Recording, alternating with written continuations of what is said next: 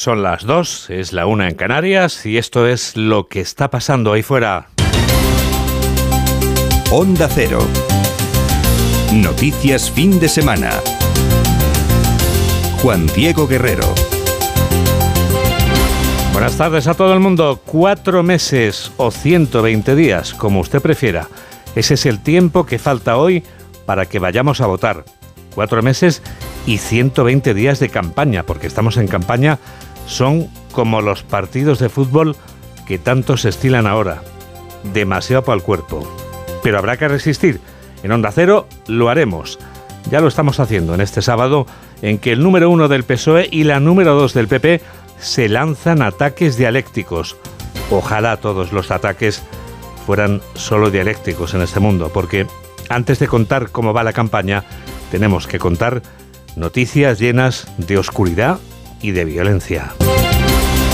El vídeo de la paliza mortal de cinco policías a un joven afroamericano en Memphis ha desatado una oleada de protestas en varias ciudades de Estados Unidos. La noche ha sido intensa y en algunos casos violenta en las protestas contra la brutal agresión que costaba la vida a Tyree Nichols hace tres semanas. Corresponsal de Onda Cero en Norteamérica, Agustín Alcalá. El vídeo de la paliza que dieron cinco agentes del orden de Memphis a primeros de este mes a Tyree Nichols es duro de ver y muestra cómo fue salvajemente golpeado cuando iba a casa de su madre a cenar pollo y patatas. Nada más salir de sus vehículos, patrullas, los uniformados se comportaron muy agresivamente, reduciendo al conductor, sujetándole las manos a pesar de que él grita que no ha hecho nada. No he hecho nada. Enséñame las manos. Enséñamelas. No te resistas. Cuidado, cuidado. Mamá, mamá, mamá. Su madre, Robon Wells, no ha necesitado ver el vídeo para saber que su hijo estaba en peligro. Que una madre sepa que su hijo la está llamando cuando la necesitaba y yo no estaba allí para ayudarle. ¿Se imagina cómo me siento en este momento porque no pude hacer nada por mi hijo? No tiene ni idea, ni idea de cómo me siento en este momento. Nichols pudo escapar en un primer momento, comienza a correr y luego es capturado de nuevo y entonces durante tres minutos es golpeado sin piedad, los matones felicitándose por sus acciones y sin ofrecerle ayuda durante 20 minutos a pesar de que estaba mal herido. Todos los protagonistas de este asalto que costó la vida a Nichols tres días después de la paliza son negros, lo que demuestra que el color de la piel del detenido no fue importante. Lo importante fue que los policías creyeron que podían hacer lo que quisieran con la víctima porque eran la autoridad. La, la paliza mortal de Memphis ha podido ser vista en vídeo, mientras el atentado mortal de Jerusalén arrojaba ya una cifra final de siete muertos. El atentado terrorista ocurría anoche junto a una sinagoga y su autor moría por disparos de la policía después de haberse dado a la fuga. Corresponsal de Onda Cero en Jerusalén, Hanna Beris. La policía israelí se halla en estado de alerta máxima en todo el país debido a la recurrencia de atentados. El peor ataque en más de una década fue cometido anoche por un palestino de 21 años que abrió fuego junto a una sinagoga en Jerusalén y mató a siete civiles dejando a otros más heridos. Entre los muertos hubo una pareja que al oír disparos corrió a tratar de ayudar y también fue baleada. Y la embajada de Ucrania en Israel confirmó que un ciudadano ucraniano fue uno de los muertos. Se teme el ya conocido efecto de imitación de palestinos que entusiasmados por las muertes de israelíes tratan de cometer otros ataques. Algo así fue lo que ocurrió esta mañana en Jerusalén en el atentado en el que resultaron heridos dos hombres, padre e hijo. El atacante tenía solamente 13 años. Entre tanto, la amenaza yihadista no se desvanece aquí en España. El juez acusa de asesinato con fines terroristas al individuo detenido por el ataque mortal de Algeciras que costó la vida al sacristán de la iglesia de Nuestra Señora de la Palma. Pero esa acusación debe ser probada, de ahí que la policía trabaje sin descanso antes de que el lunes acabe el plazo de detención que ha estirado Joaquín Gadea, el juez de la Audiencia Nacional, que instruye el caso. Carmen Sabido. El análisis del teléfono móvil de Yassin Kanya será concluyente para determinar si tenía contactos con grupos yihadistas y determinar también cómo se radicalizó. Hasta ahora los investigadores han constatado que consumía propaganda yihadista a través de Internet y la declaración de sus compañeros de piso asegura que estaba enloquecido, que decían ver al diablo y que rezaba de forma compulsiva. Mientras los policías de ciberterrorismo siguen investigando, ayer recibía el alta el párroco Antonio Rodríguez, que fue acuchillado. Se encuentra dolorido pero su ánimo es de fortaleza. Moralmente me encuentro muy tranquilo, pues mi ánimo está fuerte. no me, no me quejo de mi estado de ánimo, sino que quiero también ver las cosas positivas de la vida. En prisión ya ha ingresado otro joven detenido en Girona con un perfil muy radicalizado que había expresado su apoyo al Daesh y que planeaba ametrallar a bañistas en la playa de Benidorm. La indisimulada campaña electoral a la que asistimos lleva este sábado a Pedro Sánchez a Villa de Mazo, uno de los municipios de la isla de La Palma. El presidente del gobierno ha anunciado la aprobación de nuevas ayudas directas a los agricultores españoles. El también líder del PSOE no ha desaprovechado la oportunidad para descalificar las políticas del PP y para definir de forma demoledora la herencia recibida cuando llegaron al gobierno. Gustavo de Dios. Legado de cenizas. Así ha definido Sánchez lo que se encontró en el gobierno cuando asumió la presidencia. 40 minutos ha estado el presidente del gobierno desatando un auténtico tsunami de comparaciones entre lo que había antes y lo que, según él, hay ahora. Por ejemplo, las pensiones es a lo que más tiempo ha dedicado. En el capítulo económico advirtiendo que si hubiera sido por el PP las cosas serían muy diferentes. Hubierais cobrado esta semana en vuestra cuenta corriente 2 euros con 39 centavos de euro. Y no los 107 euros de media de la pensión, los 1.500 euros más al año que van a cobrar los jubilados y jubiladas porque este gobierno ha cumplido con su palabra. Reconoce Sánchez que el paro y la inflación siguen altos, pero se marcha, insiste, en el buen camino, sobre todo en la inflación que sigue siendo, dijo, la más baja de Europa. Habrá más ayudas para la agricultura, adelantó el presidente que en el Consejo de Ministros de este martes se aprobará un nuevo paquete para compensar las pérdidas por la guerra de Ucrania. A Pedro Sánchez ya no hay quien lo aguante. Lo dice Cuca Gamarra, secretaria general del PP, que acaba de clausurar un acto de su partido en Burgos. La número dos del Partido Popular proclama que España no aguanta el sanchismo y anuncia que por eso este año es el año del cambio político. Carlos León. Sí, Juan Diego, lo decías al principio, justo hoy quedan cuatro meses para las elecciones autonómicas y las municipales. Por ello, Cuca Gamarra ve en las elecciones municipales la antesala del cambio en el gobierno de España. Este año 2023 es el año del cambio político. Es el cambio político porque vamos a conseguir cerrar esa etapa tan negra y tan realmente dura que está sufriendo la, sociedad española, qué significa tener a Pedro Sánchez al frente del gobierno de España. Y lo vamos a hacer empezando desde los pueblos y las ciudades. Y ahí iremos construyendo ese cambio en el que no vamos a ir solos, sino que nos va a ir acompañando la sociedad española. Ha añadido que el Partido Popular ya ha presentado 60 medidas muy concretas dentro del plan de calidad institucional para acabar con el abuso de poder del sanchismo. Como España no aguanta cuatro años más de sanchismo, y eso lo vamos a poder cambiar. Nos quedan cuatro meses para conseguir ese cambio. Ese cambio en Burgos. Cerraremos la página del sanchismo en la ciudad empezaremos el camino para cerrar esa página también del sanchismo para toda España. Ha concluido recordando que el Gobierno de España no ha autorizado las concentraciones que había solicitado el Partido Popular para protestar por la ley del sí es sí, que ha permitido la reducción de condenas a violadores, pero que seguirán insistiendo ya que el Gobierno no va a callar a los populares. Los premios Feroz de la Crítica que esta noche van a entregarse en Zaragoza llegan dos semanas antes de la concesión de los Goya. La película Asbestas acumula 10 candidaturas y luce la vitola de favorita. Entre las series destacan dos producciones de A3 Player Premium, La Ruta, que es la que tiene más candidaturas, seis en total, y La novia gitana, que compite en dos categorías. Uno de los presentadores de la Alfombra Roja será David Martos, nuestro quinótico. Luis Puyuelo nos cuenta desde Onda Cero Zaragoza los detalles de esta gala. Una gala muy participativa ya que el público podrá disfrutar sin restricciones de la alfombra roja y seguir la entrega de premios en una gran pantalla gigante. En el apartado de cine, Asbestas, Cinco Lobitos y Cerdita son las grandes favoritas. La presidenta de la Asociación de Críticos, María Guerra, destaca la entrega del premio Feroz de Honor al cineasta Pedro Almodóvar. Pedro Almodóvar va a recibir el aceptado, el Feroz de Honor, porque en efecto él es un director feroz y, nos da la credibilidad de, de, existir. Entonces, bueno, y de venir, lo cual es maravilloso. En la sección de series, La Ruta, Apagón, Intimidad o Rapa son las que acumulan más nominaciones. El fin de semana pasado se podía esquiar en numerosas estaciones españolas, pero no en la Comunidad de Madrid. Claro que eso cambia este fin de semana. Marisa Menéndez. Primer fin de semana de esquí en la Comunidad de Madrid con Navacerrada y Valdesquí operativas desde esta semana y con varias pistas abiertas cada una. Aunque el tiempo acompañado a medias no ha nevado todo lo que debería y tampoco hay previsión de que lo haga, Navacerrada ofrece la posibilidad de esquiar en pistas verdes, azules y rojas. Valdesquí, por su parte, prevé abrir siete pistas, como explica el director de la estación, Agustín Ramírez. Bueno, hemos abierto con poco con tres kilómetros, zona de iniciación, pistas verdes con un telesilla de 200, con previsión de cada fin de semana poder ampliar con ya algunas pistas azules, pero llegar a unos 7 kilómetros o por ahí, pero poco más, pues tampoco es que verdaderamente tengo nieve en las zonas altas, hay muy poquita nieve y demás. Lo único que, bueno, aprovechando que sí que me está haciendo todavía frío y me mantiene la nieve, pues poder ampliar esas pistas. No hay precipitaciones de nieve así a corto plazo de grandes nevadas, pero bueno, a ver a lo que podemos aguantar y esperemos que vengan para, para seguir haciendo temporada. Ramírez explica también que al no haber mucha nieve habrá tarifas especiales de Forfait que irán en función de los kilómetros esquiables.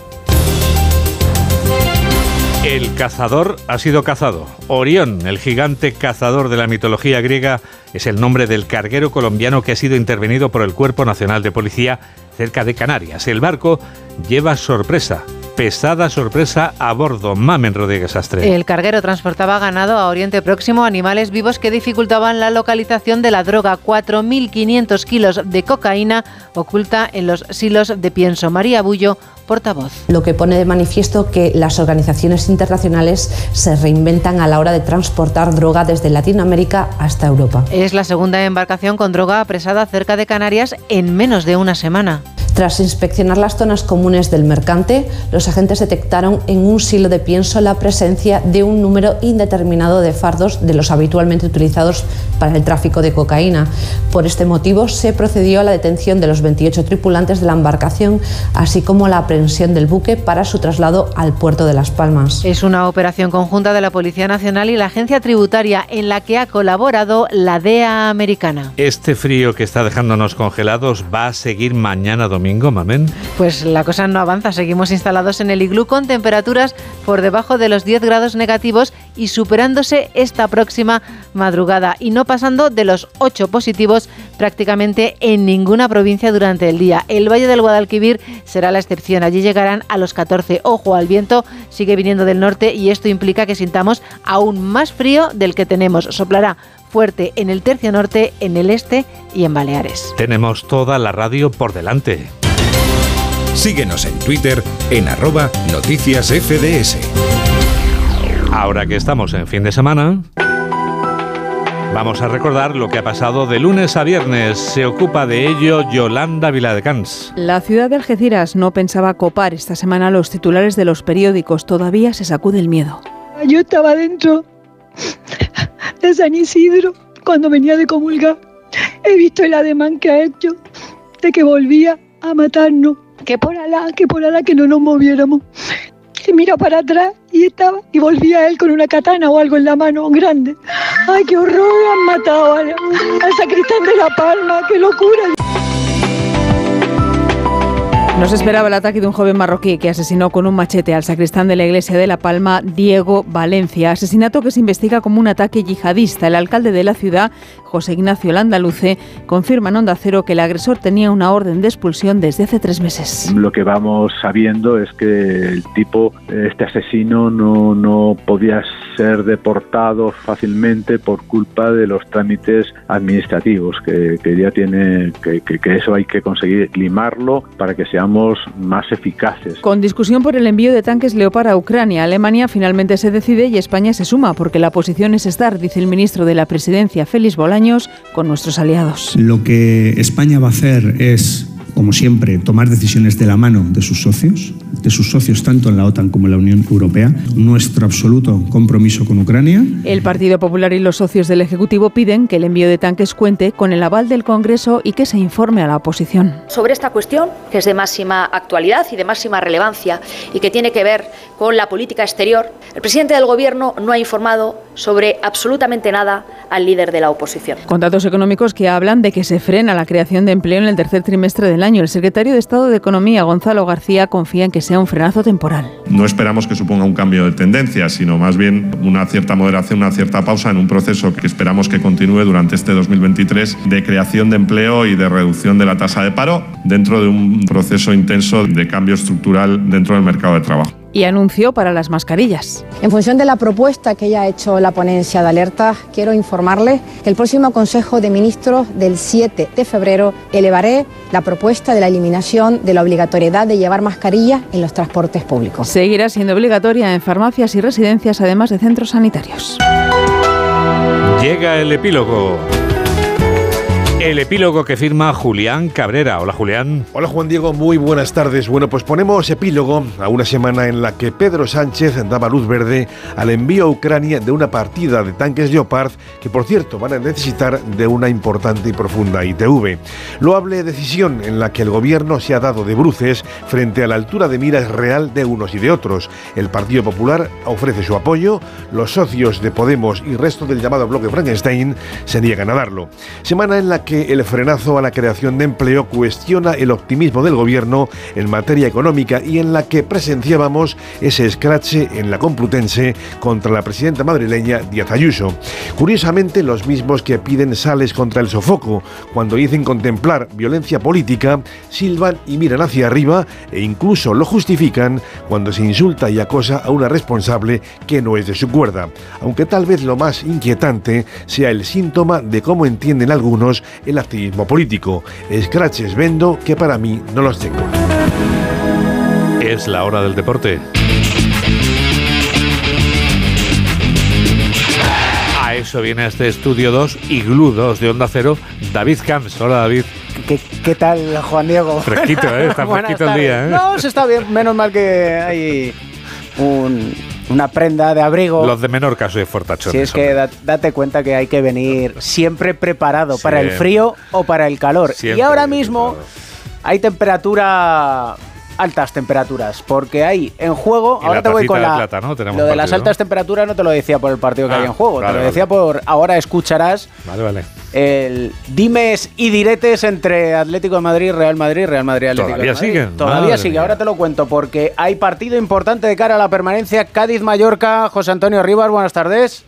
Hola, ¿qué tal eh, David? Buenas tardes. Eh, un partido eh, que se está disputando desde hace 14 minutos, 15 ya en el nuevo Mirandilla y que va ganando el Cádiz desde el minuto 10 por mediación de un gol de Teo Bongonda. Después de una mala salida de balón del Mallorca, recuperación del Cádiz, pase de Álvaro Negredo y gol de Bongonda que hace de momento justicia en el marcador porque el Cádiz ha salido mejor. Un Cádiz que solamente presenta un cambio en la alineación con respecto al equipo que cayó derrotado la semana pasada en el Pijuán, Negredo por Rubén Sobrino, que no está por acumulación de amonestaciones, tres cambios en el Mallorca, han entrado en el 11 de Javier Aguirre, Copete, Grenier y Dani Rodríguez. Pueden debutar en el Cádiz Escalante y Roger Martí, los últimos en llegar que ya están en el banquillo. De momento, 16 minutos de la primera parte, gana el Cádiz 1-0.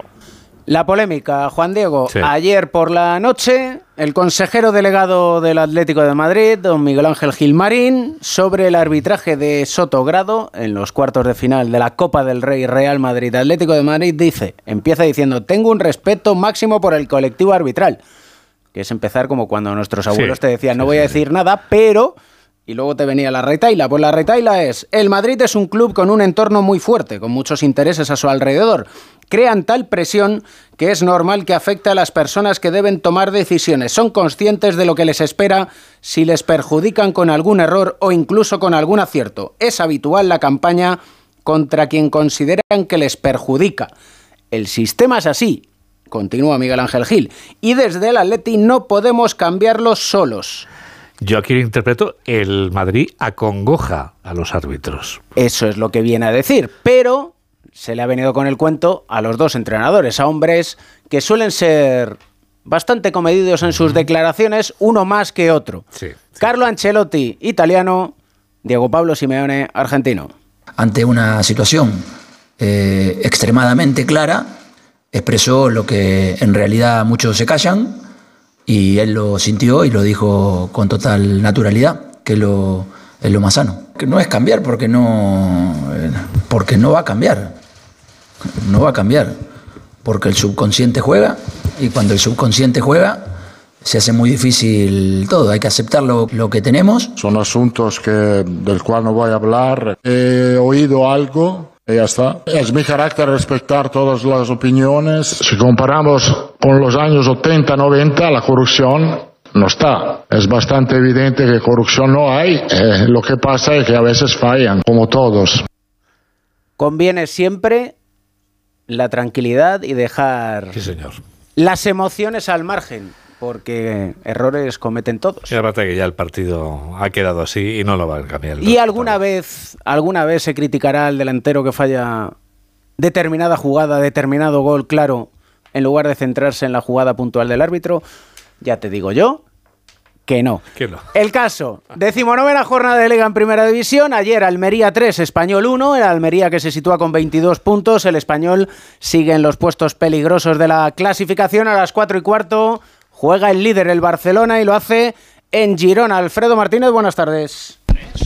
¿Qué tal? Muy buenas tardes, David, desde el estadio de Montilivi, que esta mañana ha amanecido con nieve, con eh, un poco de hielo en el, en el césped eh, a primera hora de la mañana, porque las temperaturas han sido frías cerca de, de este estadio rodeado de ríos y que, sin embargo, con el sol de la primera hora de la mañana, ahora estaremos en torno a los 8 grados, deja una imagen más clara. Antes estaba blanquecino el césped, ahora está ya en muy buenas condiciones para la disputa de este partido en el que el Barcelona tratará de ratificar el liderato de la liga con una victoria ante el Girona, algo que se viene produciendo en casi todas las visitas al estadio de Montilivi del equipo ahora entrenado por Xavi Hernández. Tres victorias y un empate en las cuatro visitas en la primera división al equipo rojiblanco.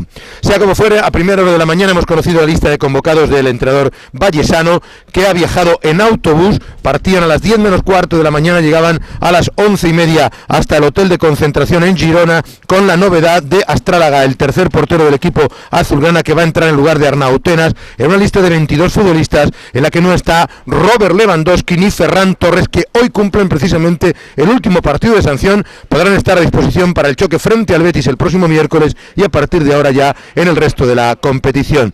Se anuncian rotaciones por parte de Xavi Hernández, quien ahora mismo entiende que el Barcelona está en una magnífica situación para afrontar lo que queda de temporada. Sí, a excepción de la eliminación de, de, Champions, creo que el equipo está en un buen momento, está en un muy buen momento, diría yo. Bien situados en Liga, bien situados en Copa y a partir de aquí, bueno, eh, con el título ganado de la Supercopa que nos ha dado moral y tranquilidad para afrontar lo que viene y, afrontar la, la, Europa League. Sí, sí, estamos en un, en un, momento que podemos hacer una gran temporada. Aún así no hay que bajar la, la guardia en ningún momento. Ese es el técnico del Fútbol Club Barcelona ante este encuentro. Trampa, por supuesto, porque no en vano el equipo de Michel practica un muy buen fútbol y siempre le ha puesto en dificultades a la formación azulgrana.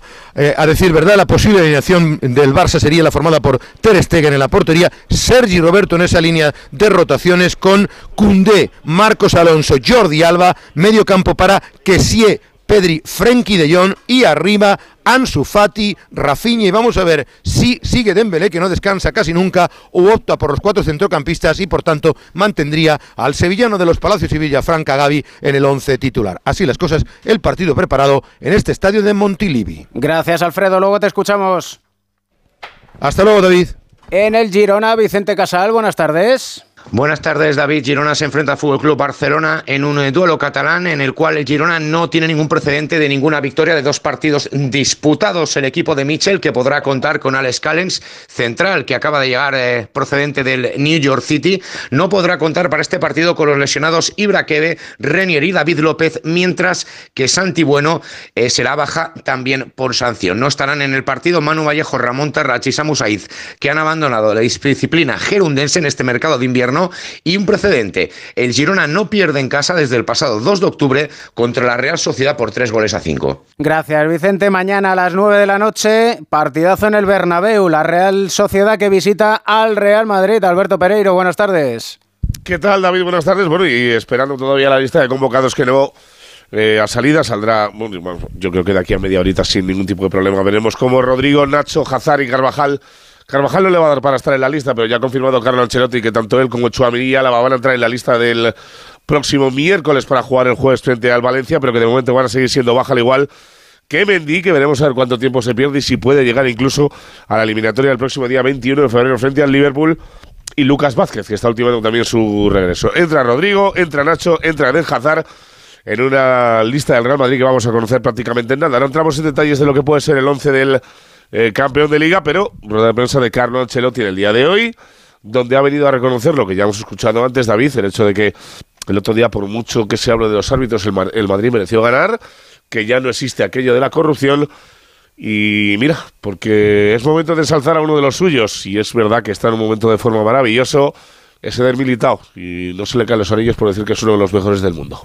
Lo veo muy bien, Militao, con, con margen de mayoría, de acuerdo en el decir que es uno de los mejores del mundo, cuando, cuando él está focalizado, centrado, porque él tiene todo. Tiene despliegue con los pies muy bueno, tiene habilidad en el uno contra uno, formidable de cabeza, rápido, contundente, agresivo, tiene todo. Es sin, sin duda uno de los mejores. Yo me gustaría que hablaran a mí de mí alguna vez así de bien, como habla Ancelotti de debilitado su central que mañana va a ser titular. Y luego, mira, el dilema de que el Madrid nunca eh, tiene una identidad clara a la hora de jugar. Dice Ancelotti que es porque el Madrid no la quiere, que cada día es una cosa, que es un camaleón, mira.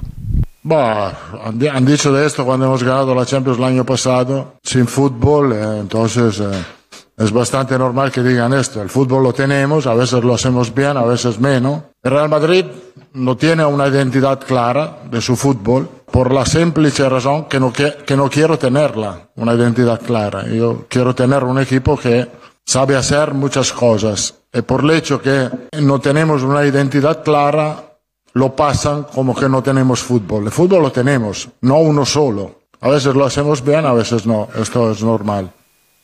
Bueno, pues veremos a Courtois en portería mañana para la defensa habitual de los últimos partidos con Nacho en el lateral derecho, Camavinga en el lateral izquierdo por la ausencia de Mendy con Rudiger y eh, Eder en la pareja de centrales. Entre Ceballos, Valverde, Luca Modric y Toni Kroos eh, pueden ser todos titulares, pero se va a quedar uno en el banquillo y arriba si no cambia mucho la película, o Valverde sube al extremo o juega Rodrigo junto con Vinicius y Karim Benzema. La Real Sociedad que tiene nueve bajas, se ha caído Barrenechea a última hora por lesión, no está Solá, no está Miquel Merino, no está Mohamed Alicho, no está Andrés Guevara, no está Goro Sabel, no está Pacheco, no está David Silva y no está Sadi Kumar. Esos son los nueve futbolistas que ha perdido Manuel para defender esa tercera posición mañana en, la, en el Bernabéu, David. Gracias, Pereiro.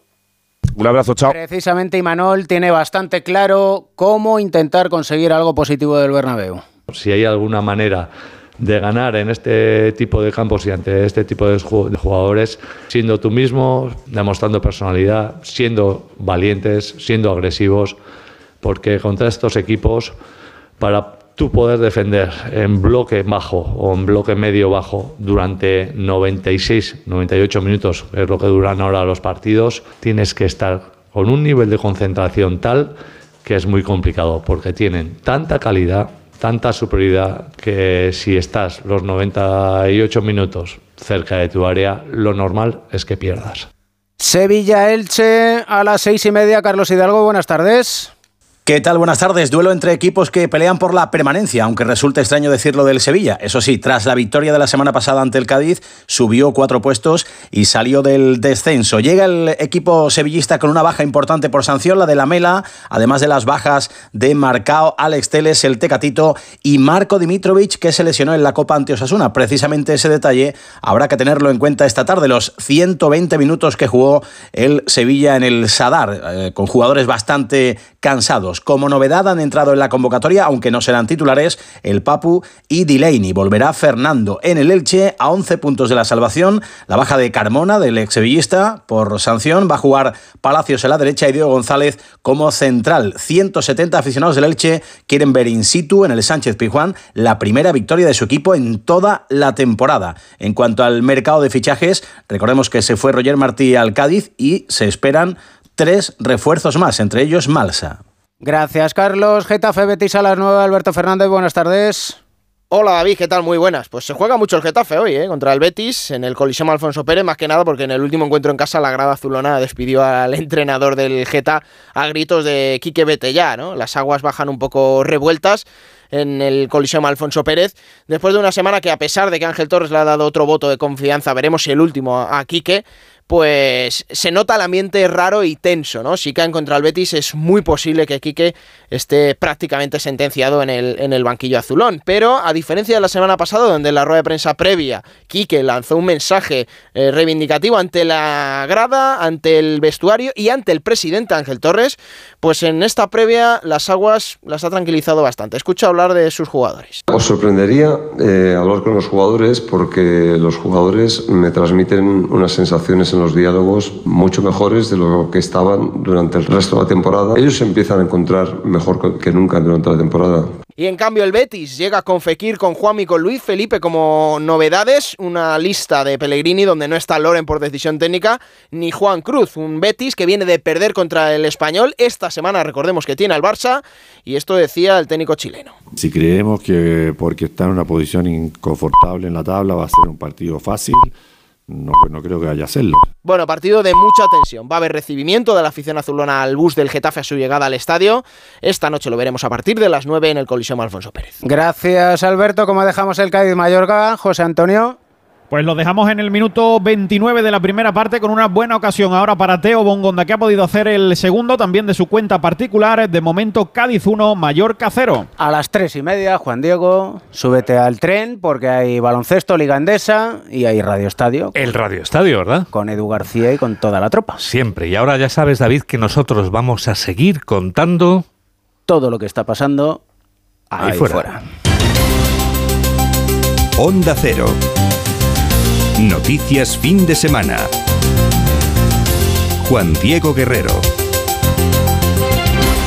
Lo esencial de este sábado es lo que sintetiza en un minuto Yolanda Viladecans. Lo esencial que empezamos con dos trágicas noticias que acabamos de conocer. La primera en Zaragoza, en Torral Valderribota, cerca de Calatayud, donde un choque frontal en la Nacional 234 ha provocado la muerte de cuatro personas. Las víctimas murieron calcinadas al incendiarse los vehículos. Se trata de un matrimonio de Zaragoza y su hijo de dos años y un vecino de Cervera de La Cañada. Y en Sagunto, en Valencia, ha muerto una mujer de 69 años en el incendio de su casa. Las llamas se avivaron por la basura y enseres acumulados junto a varios animales. En la crónica política, el presidente del gobierno, Pedro Sánchez, desde la isla de La Palma, ha asegurado que el Ejecutivo ofrece dignidad a los españoles frente a la derecha del sálvese quien pueda. Anunciado que se aprobará en el próximo Consejo de Ministros ayudas directas a todos los agricultores por el aumento de los precios derivados de la guerra. Desde el PP, su secretaria general, Cuca Camarra, ha exigido en Burgos al Ejecutivo modificar ya la ley del solo sí es sí porque es inadmisible, dice, que el gobierno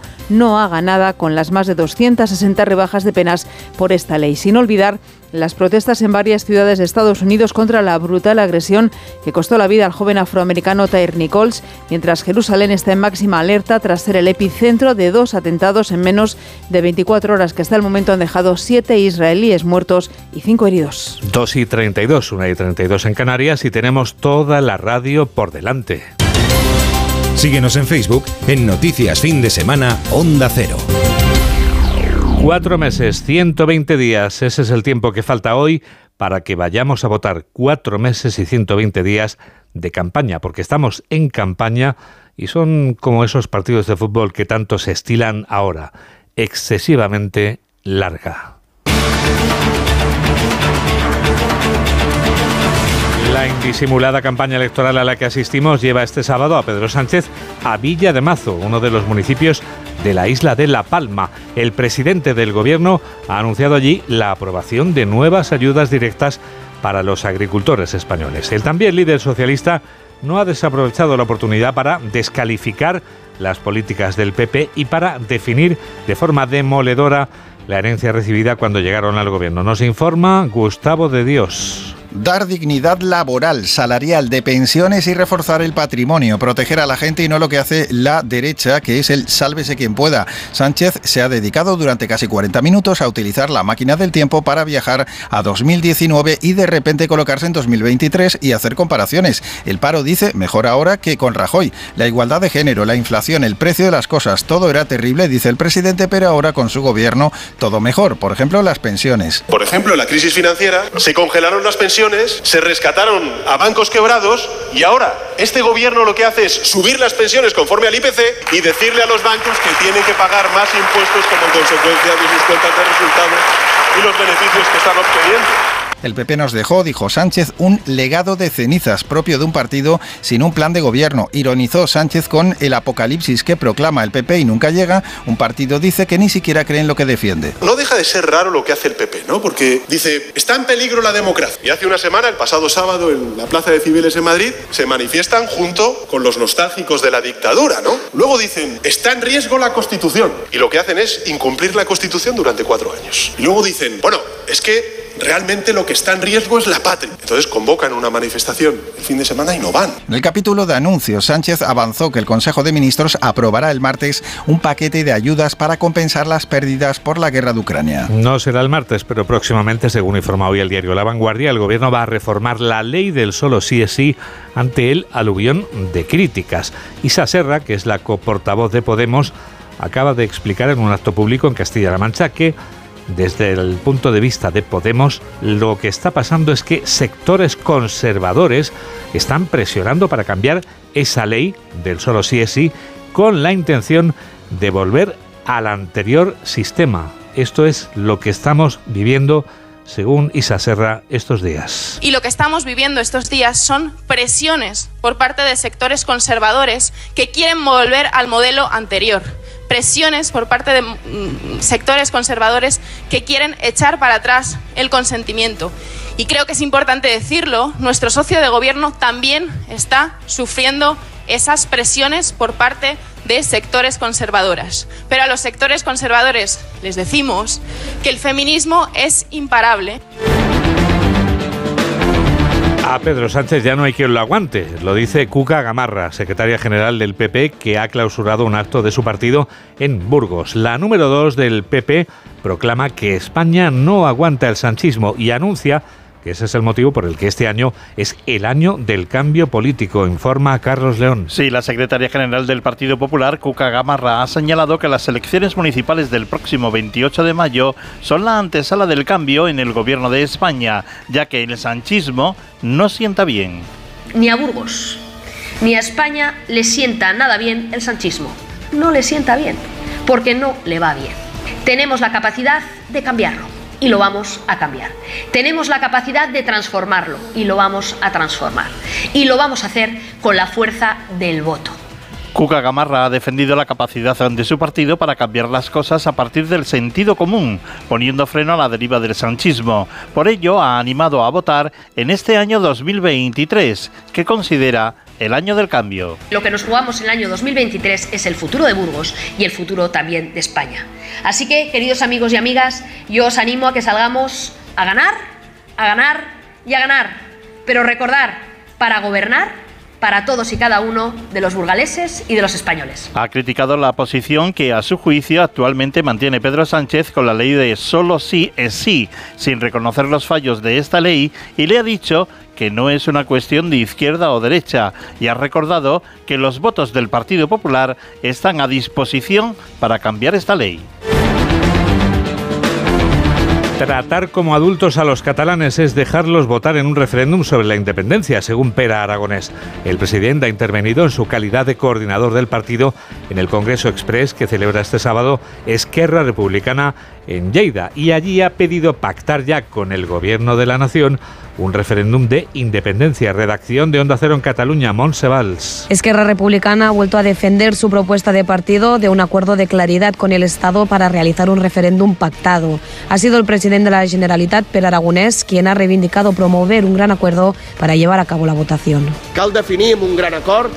Hace falta definir con un gran acuerdo cuándo y cómo volvemos a votar cuándo y cómo volvemos a votar la independencia de Cataluña con una propuesta con la que todo el mundo se siente representado. Con una propuesta acordada en la que todas las partes aceptemos el resultado. Aragones también ha aprovechado el momento para agradecer, ha dicho, la madurez y empatía del partido por las decisiones de los últimos días que ha descrito de complejas en alusión a la cesión de Govern ante los socialistas con el proyecto de construcción de la B40 en el Vallés para obtener el apoyo del PSC en los presupuestos autonómicos. 3 menos 21, 2 menos 21 en Canarias. Noticias fin de semana. Juan Diego Guerrero.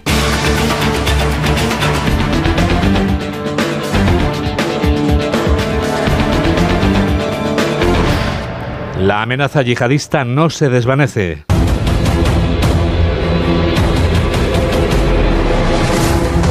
Asesinato con fines terroristas. El juez acusa de asesinato con fines terroristas al individuo detenido por el ataque mortal de Algeciras que costaba la vida al sacristán de la iglesia de Nuestra Señora de la Palma. Pero esa acusación ha de ser probada. De ahí que la policía trabaje sin descanso antes de que el lunes acabe el plazo de detención que ha estirado Joaquín Gadea es el juez de la Audiencia Nacional que instruye este caso del que nos informa Carmen Sabido. Los técnicos de ciberterrorismo analizan minuciosamente el teléfono móvil de Yassin Kanya para determinar si tenía contactos con grupos yihadistas y averiguar cómo se radicalizó. Hasta ahora los investigadores han constatado consultas y visitas en páginas de contenido yihadista y sus compañeros de piso han declarado que estaba enloquecido, que decía ver al diablo y que rezaba de forma compulsiva. Mientras la investigación continúa, ayer recibía el alta el párroco Antonio Rodríguez, que fue acuchillado en el cuello y en el hombro con las heridas todavía dolientes. Rodríguez hace un llamamiento a la concordia. En este momento que estamos viviendo la sociedad española, creo que lo más importante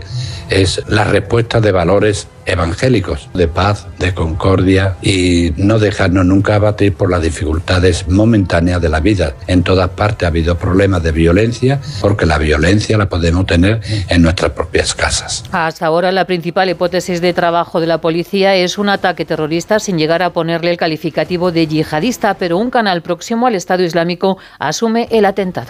La detención del presunto autor del atentado de Algeciras coincide con otra detención, la de un presunto yihadista en Girona. Se trata de un individuo con un perfil violento, Carmen. Violento y en avanzado proceso de radicalización. Había expresado su apoyo al Daesh y en su domicilio tenía manuales sobre el uso de armas y de explosivos. Según los investigadores, planeaba atentar contra bañistas en la playa de Benidorm, grabar los hechos y después difundirlo por redes sociales. Su detención se producía dos horas antes del ataque en Algeciras y el juez de la Audiencia Nacional, Ismael Moreno, ordenaba ayer su ingreso en prisión sin fianza. Se trata de un joven de origen mar marroquí de nacionalidad española y en su detención ha colaborado el FBI. Enseguida les vamos a dar la vuelta al mundo en 80 segundos. Hola familia, ¿qué tal? Soy Alberto Pereiro y yo también escucho noticias fin de semana de Onda Cero con mi querido Juan Diego Guerrero.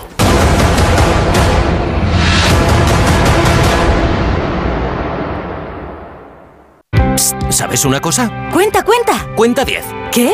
Pues eso, que con el programa Mi BP ahorras 10 céntimos por litro en todos tus repostajes y disfrutas de muchas más ventajas cada vez que utilizas tu tarjeta Mi BP. ¡Anda! No, anda no, en coche. Ya sabes, cuenta con nosotros. Cuenta con 10 céntimos por litro.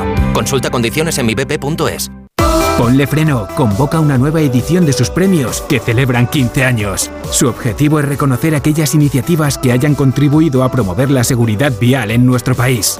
Envía tu candidatura antes del 3 de marzo a través de la web ponlefreno.com. Juntos, sí podemos. A3 Media. ¿Cansado de estar cansado? Revital te puede ayudar. Revital con jalea real y vitamina C ayuda a disminuir el cansancio. Recuerda, energía, Revital. Consulta a su farmacéutico o dietista.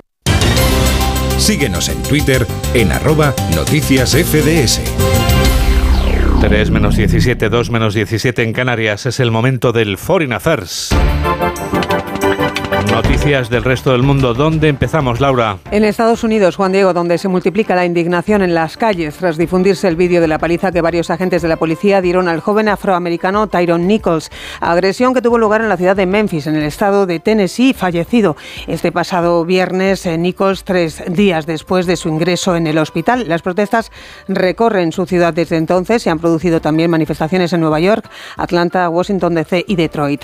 Las declaraciones de condena llegan también de instituciones como la alcaldía de Nueva York. El regidor Eric Adams, también afroamericano, habla para referirse a lo sucedido de abominación. En ese vídeo, la víctima de 29 años detiene su coche tras ser interceptado por los agentes supuestamente por una infracción de tráfico y a continuación, según recogen las imágenes, tras un forceo y salir corriendo, recibe patadas de los policías en el cuerpo y en la cabeza y es golpeado por una porra, informa el corresponsal de Onda Cero en Norteamérica, Agustín Alcalá. El vídeo de la paliza que dieron cinco agentes del orden de Memphis a primeros de este mes a Tyree Nichols es duro de ver y muestra cómo fue salvajemente golpeado cuando iba a casa de su madre a cenar pollo y patatas. Nada más salir de sus vehículos, patrullas, los uniformados se comportaron muy agresivamente, reduciendo al conductor, sujetándole las manos a pesar de que él grita que no ha hecho nada.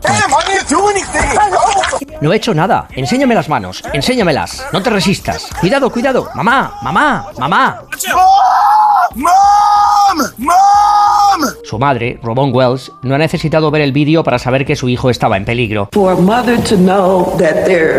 Que una madre sepa que su hijo la está llamando cuando la necesitaba y yo no estaba allí para ayudarle. ¿Se imagina cómo me siento en este momento porque no pude hacer nada por mi hijo? No tiene ni idea, ni idea de cómo me siento en este momento.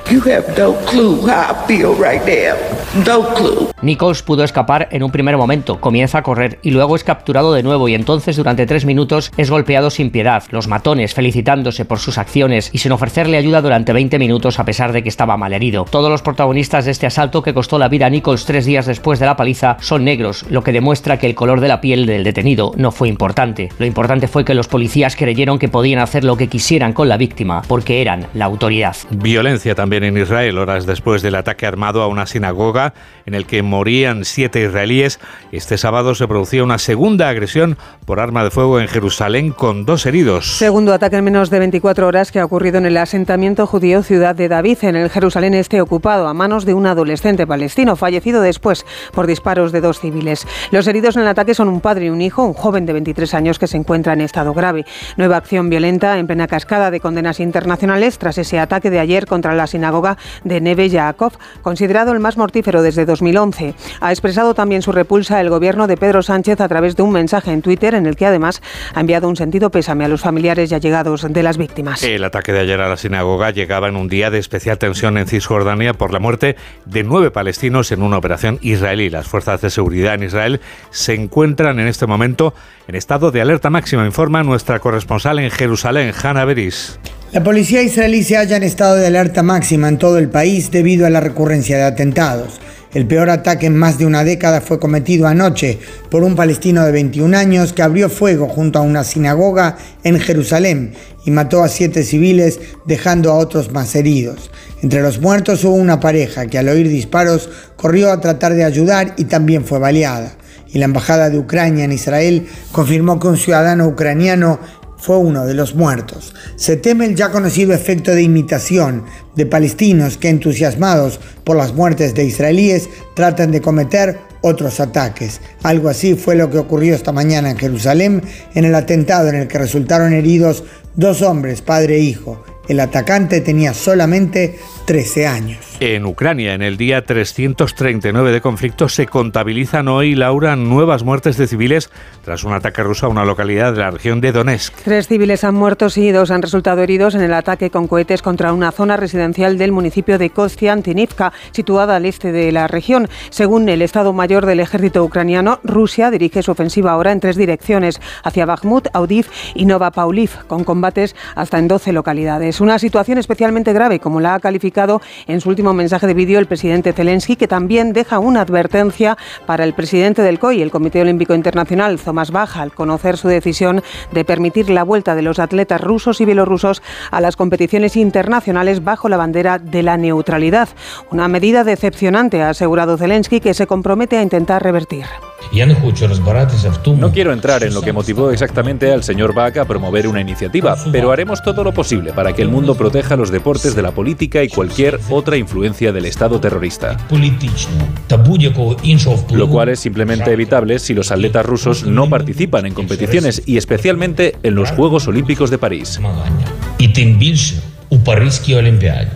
En Rusia la noticia hoy es la clausura de las instalaciones del Centro Sájarov de Moscú, considerado el último bastión de libertad para los opositores al Kremlin y de los defensores de los derechos humanos. Pendientes también de Perú, donde esta madrugada daban ese pasito para adelante, pasito para atrás, que parecía la canción de Ricky Martin en el Congreso, una sesión maratoniana en la que se ha rechazado la propuesta de adelanto electoral a 2023. A última hora se ha aceptado reconsiderar la cuestión y volver a votar el próximo lunes. Le darán una nueva vuelta el lunes los parlamentarios al adelanto electoral tras modificar también la fecha. En principio se había planteado para 2024, mientras la presidenta peruana, Dina Boluarte, intenta controlar las protestas que exigen su renuncia y que dejan ya en el país más de 60 fallecidos. En las calles continúan las cargas policiales.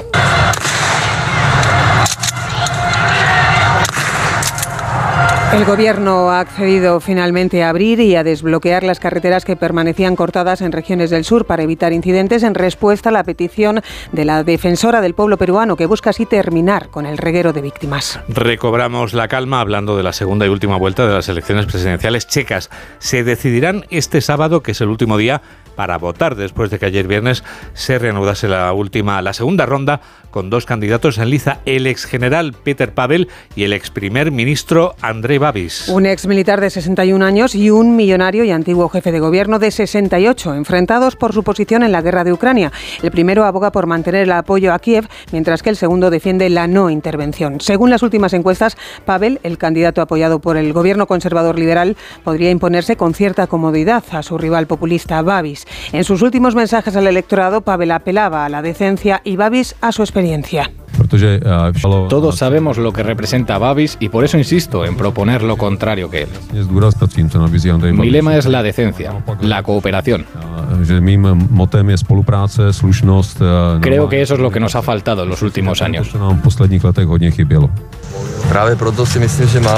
Creo que estoy bien preparado. También para ayudar a la gente, ese es mi lema. Si la gente siente que está peor, debería votar a Babis. Y Babis les intentará ayudar. Y para cerrar, ¿qué nos ofreces, Laura? Para cerrar, Juan Diego, el doble ruego que hace este fin de semana el régimen talibán de Afganistán. Pide por un lado el reconocimiento de la ONU, otorgándoles representación como Estado, y por otro reclama ayuda humanitaria de las ONGs, las mismas organizaciones en las que los fundamentalistas prohíben trabajar a las mujeres. Les piden ayuda para hacer frente, entre otras cosas, a la ola de frío que azota el país desde hace dos semanas y que deja hasta el momento 166 fallecidos. Otro de los efectos de la crisis humanitaria y económica que se agravó con su llegada al poder en agosto de 2021. Ha sido un resumen de Laura Gil. Onda Cero. Noticias fin de semana. Nadie está por encima de la ley. Esto quiere decir que saludamos a Santiago Córdoba, abogado experto en Derecho de la Circulación. Letrado, buenas tardes. Muy buenas tardes. Santi, ¿de qué nos hablas esta semana? Pues mira, de las zonas de bajas emisiones y de la circulación de vehículos por ellas. En mi opinión, su regulación legal provoca desconcierto y confusión. Vamos a ver, resulta en concurso que la ley de tráfico considera infracción grave sancionada con 200 euros no respetar las restricciones de circulación de las zonas de bajas emisiones, como sería, por ejemplo, circular con un vehículo que tiene prohibido el acceso a las mismas. Pero, ¿es obligatorio colocar en el vehículo la etiqueta de clasificación medioambiental, la B, la C, etcétera, comúnmente conocida como pegatina? Pues vamos a ver, la ley de seguridad vial y sus reglamentos no obligan a que se coloque en el vehículo la etiqueta de clasificación medioambiental. Pero la ley medioambiental deja a los municipios buena parte de la regulación de las zonas de bajas emisiones y algunos municipios sí están exigiendo que se coloque la pegatina. Así que habrá que consultar la ordenanza de cada municipio, nada más y nada menos, para saberlo, ya que en el municipio X puede ser obligatorio y en el de al lado no. Pero Santi, ¿pueden multar por no colocar la pegatina? Pues en mi opinión es de discutible, de muy discutible legalidad pero en principio, si está recogido en la ordenanza, multarían o podrían multar. Y desde luego el interesado podrá recurrir la multa. Mucha atención, por lo tanto, con las pegatinas. Gracias, Santiago. Un abrazo muy grande. Un abrazo y muy buenas tardes. 3 menos 7, 2 menos 7 en Canarias. Enseguida hablamos de libros y de musicales. Hola, soy Susana Griso y yo también escucho noticias fin de semana de Onda Cero con Juan Diego Guerrero. La vida es como un libro y cada capítulo es una nueva oportunidad de empezar de cero y vivir algo que nunca hubieras imaginado. Sea cual sea tu próximo capítulo, lo importante es que lo hagas realidad. Porque dentro de una vida hay muchas vidas y en Cofidis llevamos 30 años ayudándote a vivirlas todas. Entra en cofidis.es y cuenta con nosotros. Con las lentillas, el polvo, los ordenadores, notamos los ojos secos, nos pican. La solución es Devisión Lágrimas. Devisión alivia la irritación y sequedad ocular. Devisión Lágrimas. Este producto cumple con la normativa vigente de producto sanitario. ¿Y tú que tienes hijos adolescentes? ¿Qué necesitas para tu seguridad? No vivimos muy lejos del instituto y van y vuelven solos a diario. Yo estoy trabajando y me gustaría saber que están bien. Pues con la alarma de Securitas Direct puedes recibir un aviso en el móvil cuando llegan a casa y verlos si quieres. Y con la app podrán pedir ayuda si pasa algo, estén donde estén. Y es que tú sabes lo que necesitas y ellos saben cómo protegerte. Llama ahora al 900-272-272 o entra en securitasdirect.es y descubre la mejor alarma para ti. Síguenos en Facebook en Noticias Fin de Semana Onda Cero. Es el momento de hablar de libros. Hablamos de libros con Paco Paniagua. Los lectores de este libro, La Dama y la Muerte, se van a enfrentar a un doble misterio. El primero es el de su propia autora, Greta Alonso, de la que solo conocemos su voz, pero poco más. Y el segundo misterio es el personaje central de la trama, Dama, un pintor que nadie sabe si es hombre o mujer, joven o anciano, pero cuando un futbolista de élite aparece brutalmente asesinado, el inspector Mateo Valtierra debe encontrar un nexo entre el crimen y el cuadro más reciente de este misterioso pintor. Pues descubre un nexo entre este crimen y un cuadro que se ha subastado la tarde anterior. Y este cuadro lo pinta un artista, lo firma un artista que trabaja con seudónimo, nadie sabe quién es, se hace llamar dama y, subasta sus cuadros envueltos, de modo que tampoco se sabe qué es lo que hay en el lienzo, el misterio es doble. La Dama y la Muerte de Greta Alonso, Editorial Planeta. Para los lectores jóvenes decirles que esta semana se han fallado los premios EDB de Literatura Infantil y Juvenil, los ganadores han sido Agustín Sánchez Aguilar por el libro Se Tortuga, la historia de un gallo famoso, cantante lírico caído en desgracia, y la otra obra es Territorio Desconocido para el público más juvenil, del autor Luis Leante, una novela que aborda un tema muy grave que va más allá del acoso la humillación pública. Conduce a las personas a un territorio desconocido, eh, psicológico, que los hace cometer a veces, eh, bueno, no diferenciar entre el bien y el mal y, convertirse pues como en personas manejadas o marcadas por ese, por ese eh, suceso o acontecimiento que te ha llevado a la humillación. Territorio desconocido de Luis Leante, Premio EDB de Literatura. Filming Picasso es un libro muy especial porque reúne las memorias del director y productor de cine Luis Revenga sobre el gran Pablo Picasso.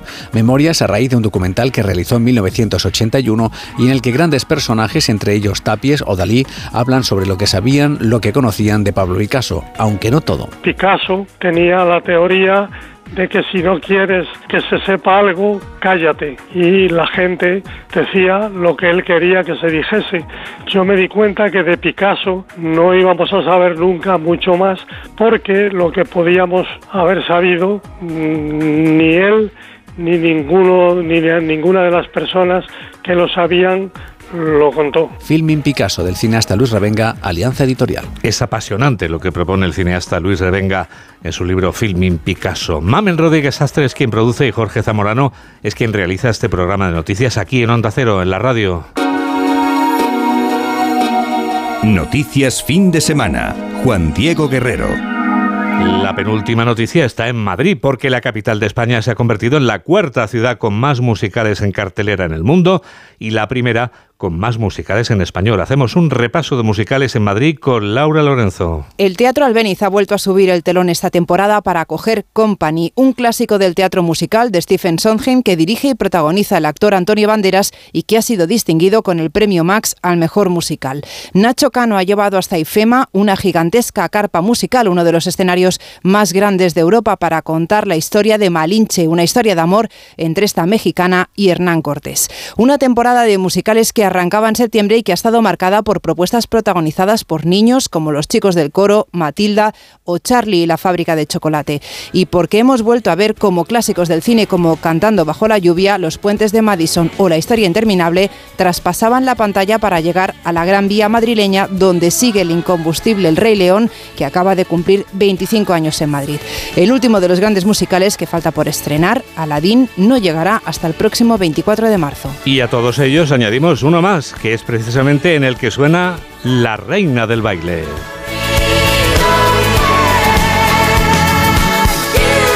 La Reina del Baile que reina en uno de esos musicales, que reinan a su vez en la capital de España. Este Dancing Queen que podemos escuchar en la versión teatral de Mamma Mía suena también en la versión cinematográfica del musical de ABBA y es la versión de cine la que hemos elegido para la despedida. Hay que ver cómo pasa el tiempo. Gracias por estar a ese lado de la radio. Y que la radio te acompañe. Adiós.